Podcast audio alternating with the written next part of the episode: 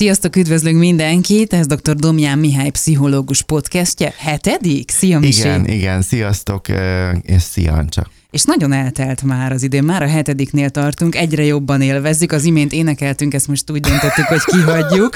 igen, igen, egy, egy régi magyar slágert próbáltunk, de úgy gondoltuk, hogy majd lehet, hogy egyszer tarthatnánk akár egy olyan alkalmat is, amikor csak kötetlenül beszélgetünk, vagy válaszolunk a hallgatóknak a kérdéseire. Jó, ehhez viszont azt kell, hogy mindig figyeljétek a csatornákat, ahol jelen vagyunk, vagy jelen vannak ezek a podcastek, többféle platformon lehetséges, ez ugye Misi? Igen, ez a családi sor sors, amiről most fogunk beszélni, ez is meg fog jelenni a Spotify, a YouTube és a Apple Podcast-en is. De szerintem vágjunk is vele, mert ez egy nagyon fontos és érdekes téma. Így van, családod sorsa tovább él benned is. Honnan tudja az ember, vagy honnan gondolhatja valaki, hogy elvaratlan családi sorsokkal küzd?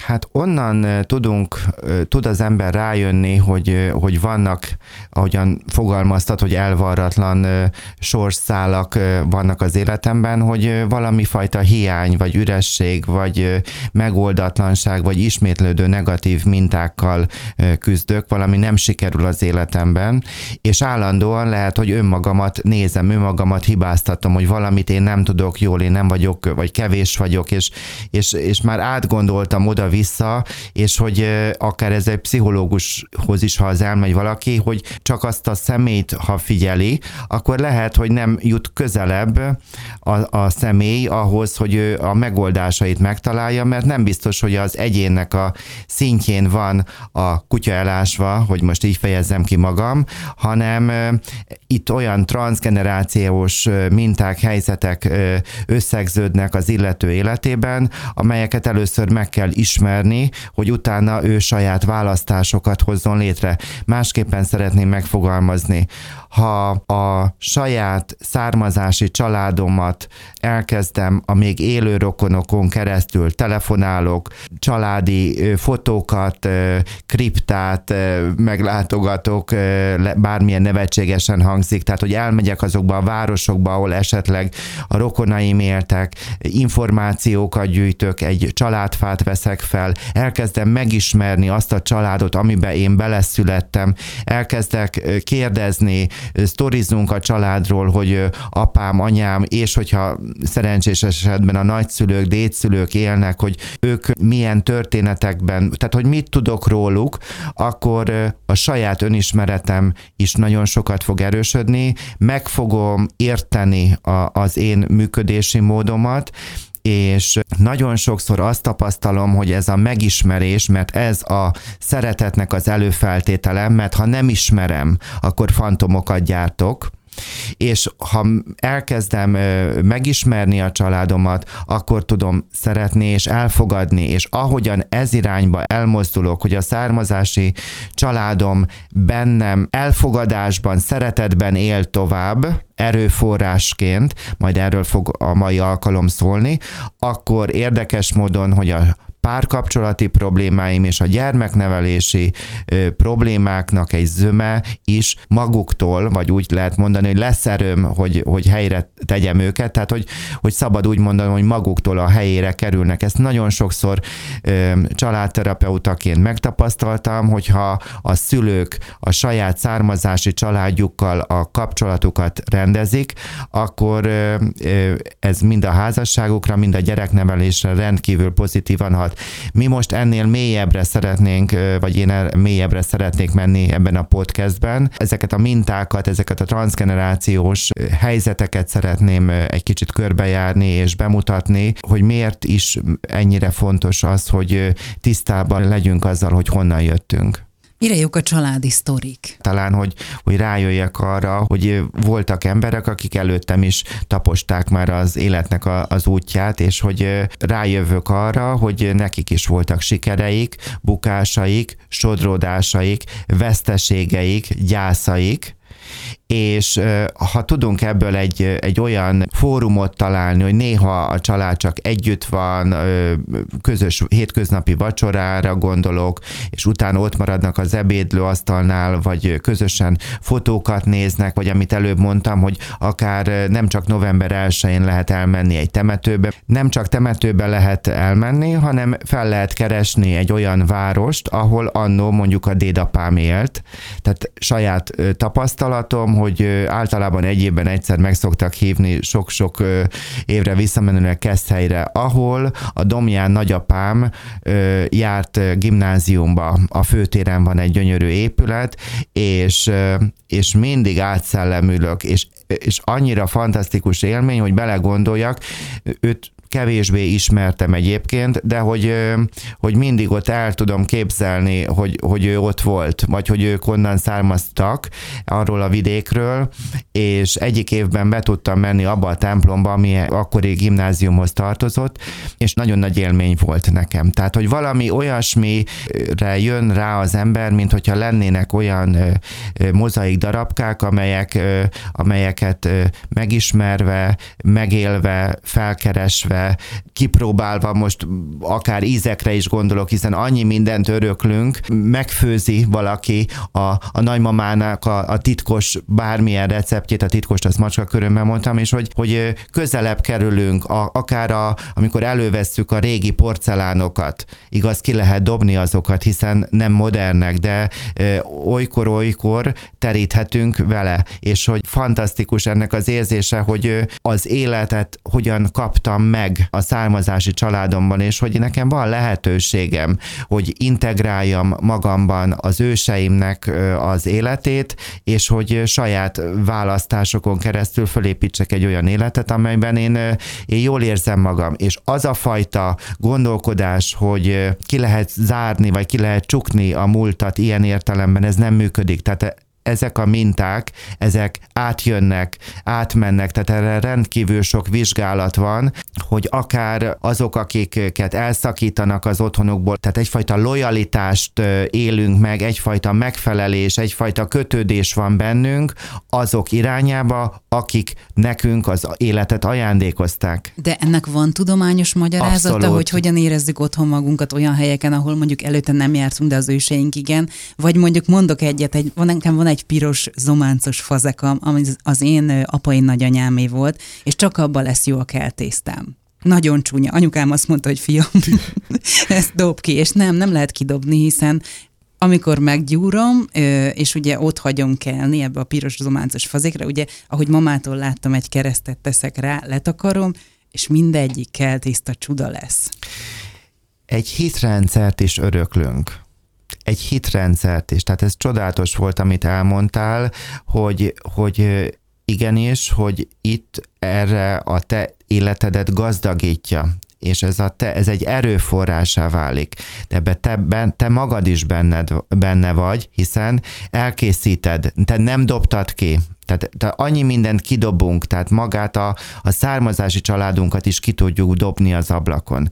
Itt nagyon fontos az a szó majd, hogy elhatárolódás, erről rögtön beszélni fogok, de hogy uh, itt egy integráció volt, és hogy te a nagymamádnak a, a hitét tovább tudod uh, éltetni, úgy, hogy beletezed közbe önmagadat, tehát hogy, és ezzel te többé válsz. Bennünk élnek az előző generációk. El kell őket fogadnunk. Tehát akkor, ha megismer ismerjük, elfogadjuk őket, akkor ez a bennünk lévő élet, ezt most ez egy szimbolikusan fejezem ki magam, akkor ez egy gazdagító élményé fog válni. Tehát nem vagyok egyedül.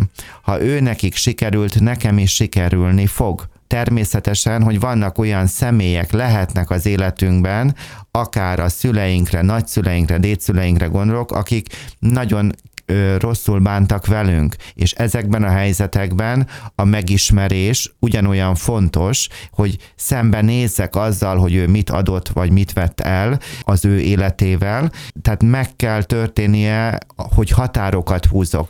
Tehát el kell tudnunk határolódni bizonyos tartalmaktól, de ez az elhatárolódás, ez nem egy elfolytás, vagy tudomásul nem vételt jelenti, hanem én egy saját döntést hozok, hogy én hogyan akarok élni. Tehát ilyen értelemben, amikor a családi sorssal foglalkozunk, vagy erről beszélek, akkor ez egy nagyon lényeges dolog, hogy nem csak értékek és jó dolgok jönnek, mint amit te elmondtál, hogy egy gyönyörű piros fazék, ez attól gyönyörű, hogy az abba benne van minden, az az egész család fának egy szimbolikus megjelenése, hanem hozzunk olyan fájdalmakat, vesztességeket, el nem gyászol gyász, tehát meg traumákat és bántalmazástól kezdve annyi mindent, ahol viszont fel kell emelnem a fejem, rá kell néznem, tudnom kell erről beszélni, milyen érzést vált ki belőlem, hogy vagyok én ezzel, megpróbálom megérteni azt a fájdalmat, ami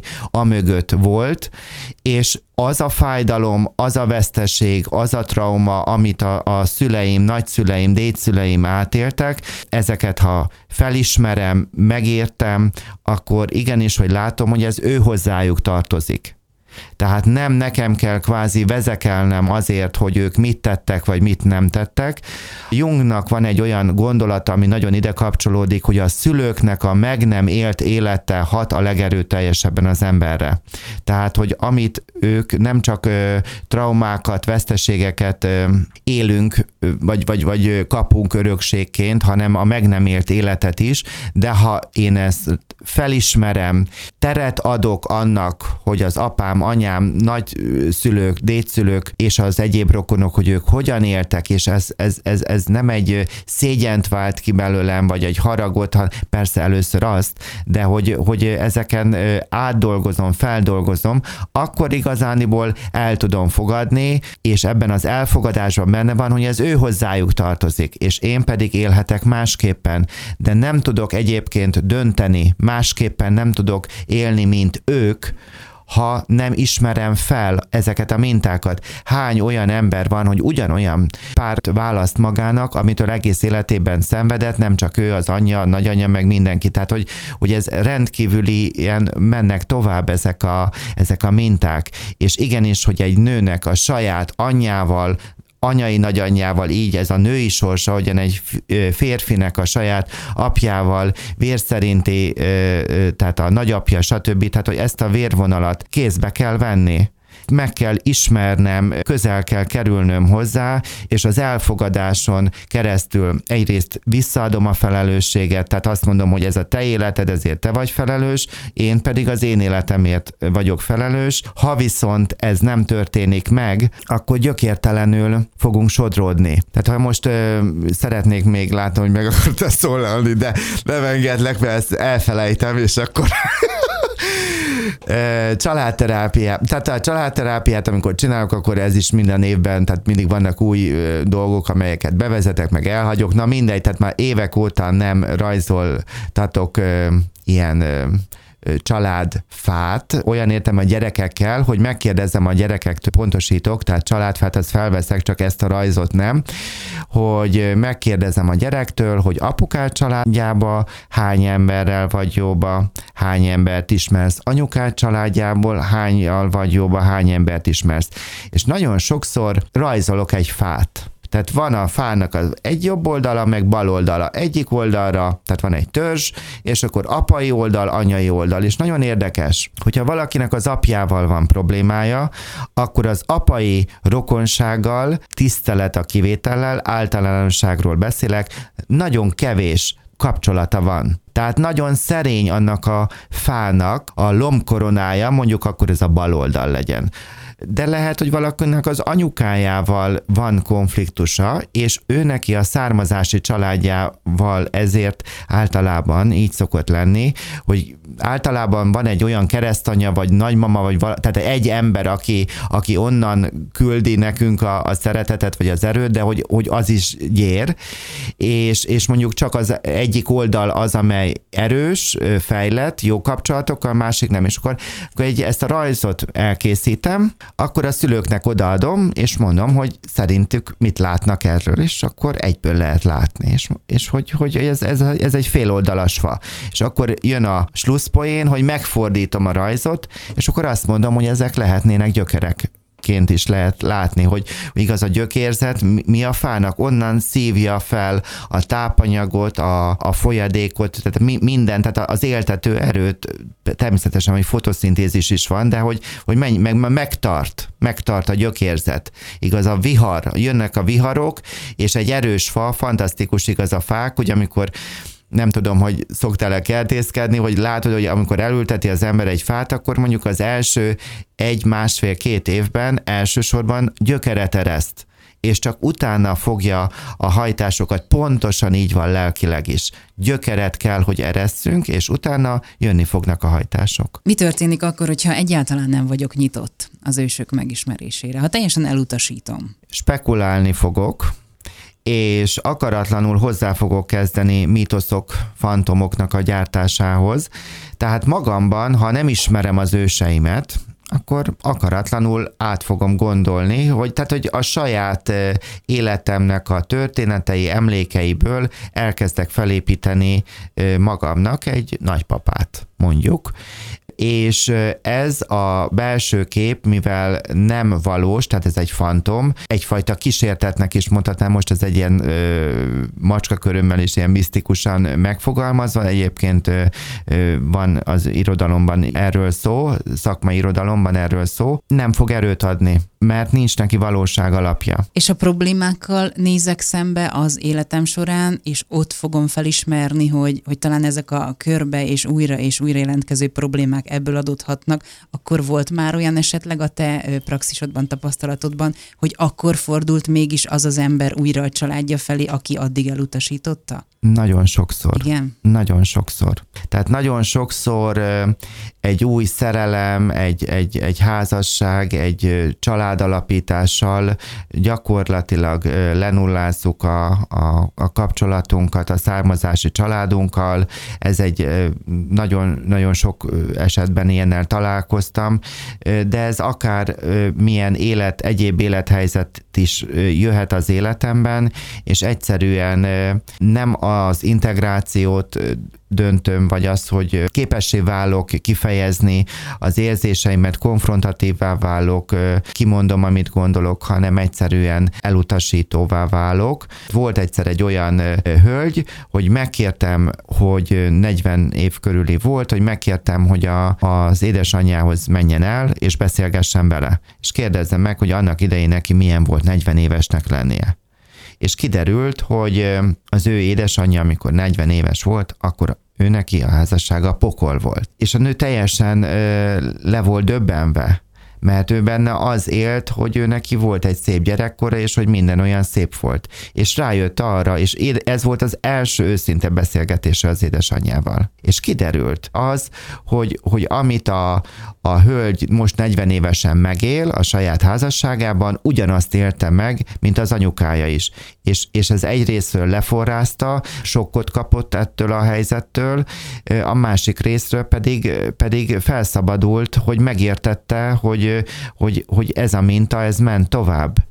Tehát, hogy volt egy látszat, amiben élt gyerekként, és hogy amikor megöregszünk, akkor az agresszorok is általában az öregedéssel lecsitulnak ezek a belső energiák, és sokkal a kedvesebbnek mutatkoznak, sőt, egy idős embernél el se hisszük, hogy, hogy ő valaha milyen magatartással bírt. Tehát, hogy, hogy annyira meg tud változni, és hogy ebben a hitben is lehet élni, hogy hát, hogy minden rendben volt, és hogy ők milyen szuperek. Aztán amikor elkezdünk közelebb menni a dolgokhoz, és elkezdünk beszélgetni, tehát nem csak a fantomok világába vagyunk, hogy ebben a képzelgésben, hanem őszintén felnőttként. Tehát, hogy én mit éltem meg, te mit éltél át, anya vagy apa. Volt olyan család, ahol nem egy, ahol azt kértem a szülőtől, hogy összegezze azt, hogy ő nőként, illetve férfiként a saját sok-sok évtizedes életében mi az, amit leszűrt tanulságot, és mondja el a gyerekeinek. Mondja el, hogy ő nőként miket tapasztalt, ő mi, mire jött rá. Mindenkinek van üzenete. De ezt meg kell tudnom fogalmazni, és át kell tudnom adni. Ha erről nem tudok beszélni, akkor, akkor nem tudok sem gyökereket, sem szárnyakat adni. És igenis, hogy az élő rokonok közül, tehát hogy vannak, akik traumákon estek át, az el nem gyászol gyász, ez abszolút módon tovább él. Tehát a vesztességeket, ki hogyan tudta a vesztességét feldolgozni, hogy, hogy hol tart a, a feldolgozásban. Tehát például ezt is meg lehet érteni az embernek. Van esetleg valami olyan film, mert ugye tudom, hogy nagy filmrajongó vagy, ami, ami esetleg idevág a témába, és amit talán olyan embereknek ajánlasz, akik hasonló problémákkal küzdhetnek? Van egy nagyon érdekes film, ami könnyen elérhető. Ennek ez a címe hogy az élet maga, és hát most ki fog derülni a hallgatók részére, hogy igen, van egyfajta felkészülés egy podcast előtt, úgyhogy vagy megbeszéltük, hogy, és köszönöm, hogy erre rákérdeztél. Ebben, ebből én kiírtam még annó a filmajánlomban, ami a blogomon van egy részletet, és ezt fel szeretném olvasni, mert jobban kifejezi azt, amit én szeretnék elmondani. Ez a monológ, amit fel fogok olvasni, ez majd az unokának a, a, ez, a, ez a záró akkord. Nem tudom biztosan, kinek a történetét mondtam el. Nem tudom, hogy az enyéme, vagy egy olyan szereplőjé, akivel még nem találkoztam. Semmiben nem vagyok biztos. Csak annyit tudok, hogy az élet bármikor meglephet, térdre kényszeríthet, és ha megteszi, emlékeztetnem kell magamat, hogy én vagyok az apám és az apám apja. Én vagyok az anyám és az anyám anyja. És bár talán könnyű elmerülni a tragédiákban, ami formál minket, és természetesen, hogy azokra a pillanatokra összpontosítunk, amelyek tényre kényszerítenek minket, azonban emlékeztetni kell magunkat, hogyha felállunk, és egy kicsit tovább visszük a történetet, és tovább tudunk menni, ott lesz a szeretet, ha tovább tudunk menni, ott lesz a szeretet.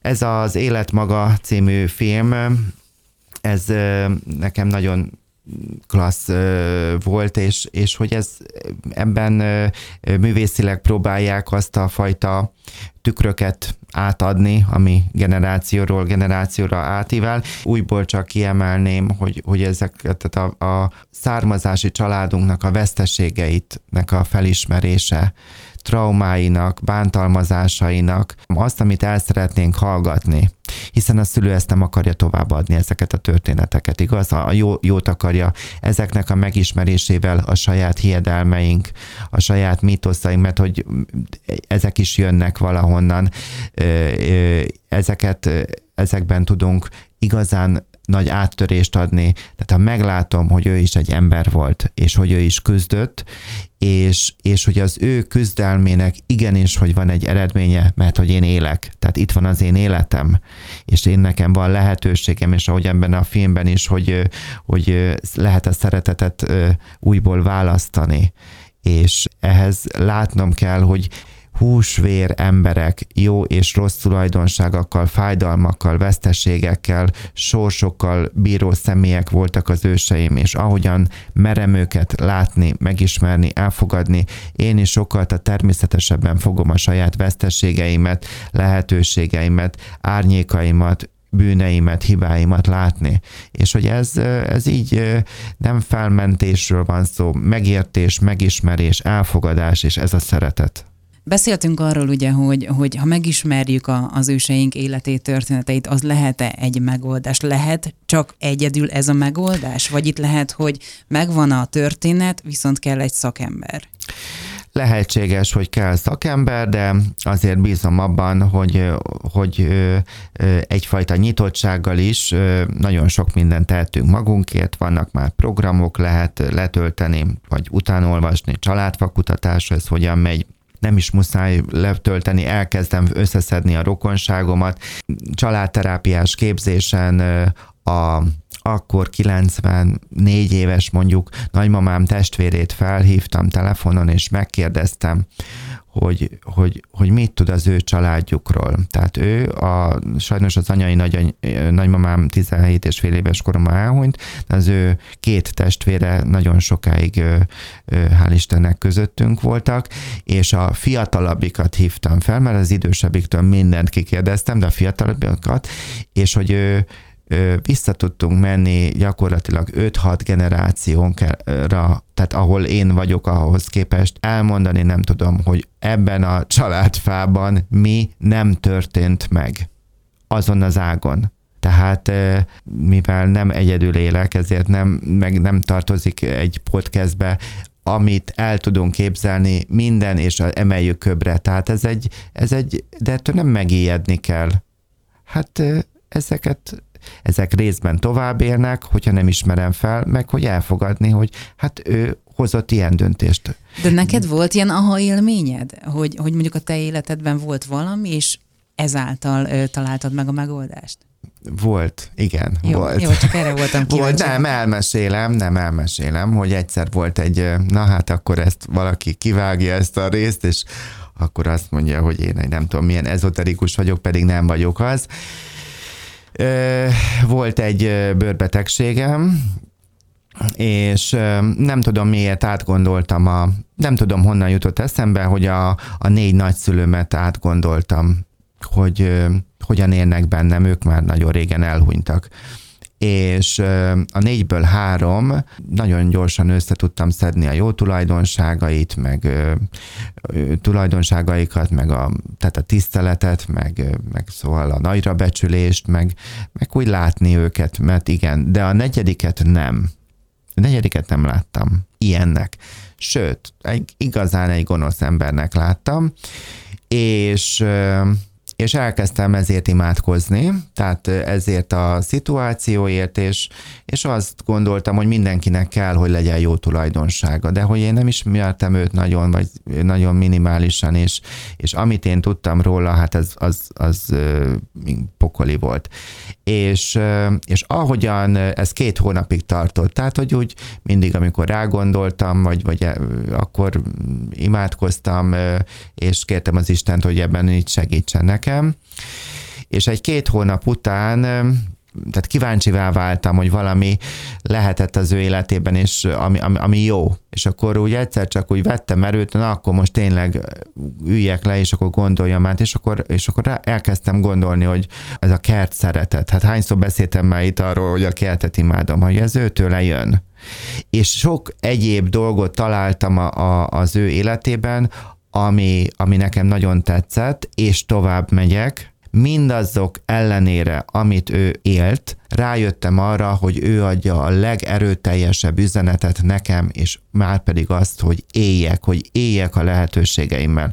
Igaz, hogy ő amit megért lehetőségeket ezek az ő családja számára, vagy talán ő, az ő számára is kevésbé voltak gyümölcsözőek, és most itt finom vagyok, de mégis ő élt, ő megélt dolgokat, tehát nagyon nagy árat fizettetett ezzel mindenkivel, de hogy rájöttem, hogy ő volt az, aki, aki a legerősebb üzenetet adta, és azt, hogy élj, éld meg az életedet, hogy, hogy merd szeretni magad, vagy keresd a lehetőségeket. És ahogyan ezt így átéltem magamban, és rehabilitáltam őt, és, és elfogadtam, és ez akkor észrevettem, hogy nekem is a kedvenc növényem a hortenzia lett. Ezt így most átadni nagyon nehéz, vagy furcsa, meg ilyen dilinyósnak tűnik, de ahogyan ezeken így átmentem, egyszer csak azt vettem észre, hogy a számítógépnél a képernyővédő hortenzia, mindenhol van szárított hortenzia a mai napig, a kertben most is van egy hortenzia, de ez most már tudatos, hogy ennek is tudok örülni, persze, és, és egy csomó mindenben elfogadtam, hogy ő így tudott élni, és hogy ő legalább tényleg ő megértő volt benne bátorság, sokkal jobban is megtehette volna. Tehát nekem ez egy ilyen saját személyes élményem, de végtelenségig tudnám sorolni, még egyet elmondok, hogy pont amikor a családterápiás képzésre jártam, és nem szégyellem, hogy először az első alkalommal a, a családterápiás az esetvizsgám nem sikerült. Ennek az oka bármilyen hihetetlen nem az volt, hogy ne lettem volna felkészülve, hanem teljesen félremoziztam, tehát azt gondoltam, hogy ott mindenki ismerte az én dolgozatomat, tehát nem sikerült, viszont utána mentem tovább szupervízióra, és és meg kellett ahhoz bukjak például, és hogy, hogy még tovább tanuljam ezt, és nagyon hálás vagyok ezért az Istennek, hogy ez így alakult, mert sok-sok új dolgot tanulhattam, és pont abban az időszakban, ebben a plusz szupervízióban egy évig még jártam utána a szupervízióra, úgyhogy elég, elég sok mindent tudtam így még a, a, a munkámhoz tanulni, és hogy ebben volt ebben az időszak, hogy az egyik családtagunkról kiderült, hogy, hogy ő pici korában elhunyt. Az egyik szülőmnek a testvéréről van szó, aki kiskorában elhunyt, és egy betegségben pár hónaposan, és pont akkor abban, ebben az időszakban volt, hogy a a nagyszüleimnek a temetőben rendezve lettek a sírjaik, és nem lett exhumálva, de hogy ő is oda méltó helyre került, tehát föl lett írva a neve. És hogy például az, hogy ez is egyfajta rendezettséget ad, szóval ez egy ilyen fantasztikus élmény volt, hogy pont amikor, amikor tanult hattam erről, vagy, vagy ez, ez szóba került egy szupervízión, hogy akkor rendeztük a sírokat, és hogy etéren is, hogy, hogy mindenki kvázi egy helyen van. Tudom, hogy ez valakinek most azt mondja, hogy én nem vagyok normális, neki nem vagyok az, de hogy egyébként pedig megnyugtató érzés, hogy igenis, hogy az emlékezés is fontos, és hogy ebben is van, hogy rendezett sír, és hogy amikor oda az ember elmegy, és a kegyeletét lerója, nem csak feltétlenül november november 1-én, hogy akkor is ott egyfajta belső békességet él meg, és lehetséges, hogy ehhez az is hozzátartozhat, hogy valaki így kvázi egy helyre, nem kell, most az a szó, hogy ez nem az exhumálás, hogy begyűjtöm a, a holtesteket, vagy olyan butaság, hanem az, hogy, hogy csinálok egy olyan családi kvázi sírt, ahol azok, akik, akik máshol nyugszanak, az ő nevüket is oda fölteszem. Tehát ezek tudom, hogy érzékeny téma, tudom, hogy ez távol van a, a racionális dolgoktól, de hogy például ez is engem megerősített abban, hogy igenis, hogy mindennek van egy módja, és hogy emlékezhetünk az emberekre. Van-e még valami esetleg, valamilyen megoldás arra, amivel lehetne segíteni a családi sors megértését?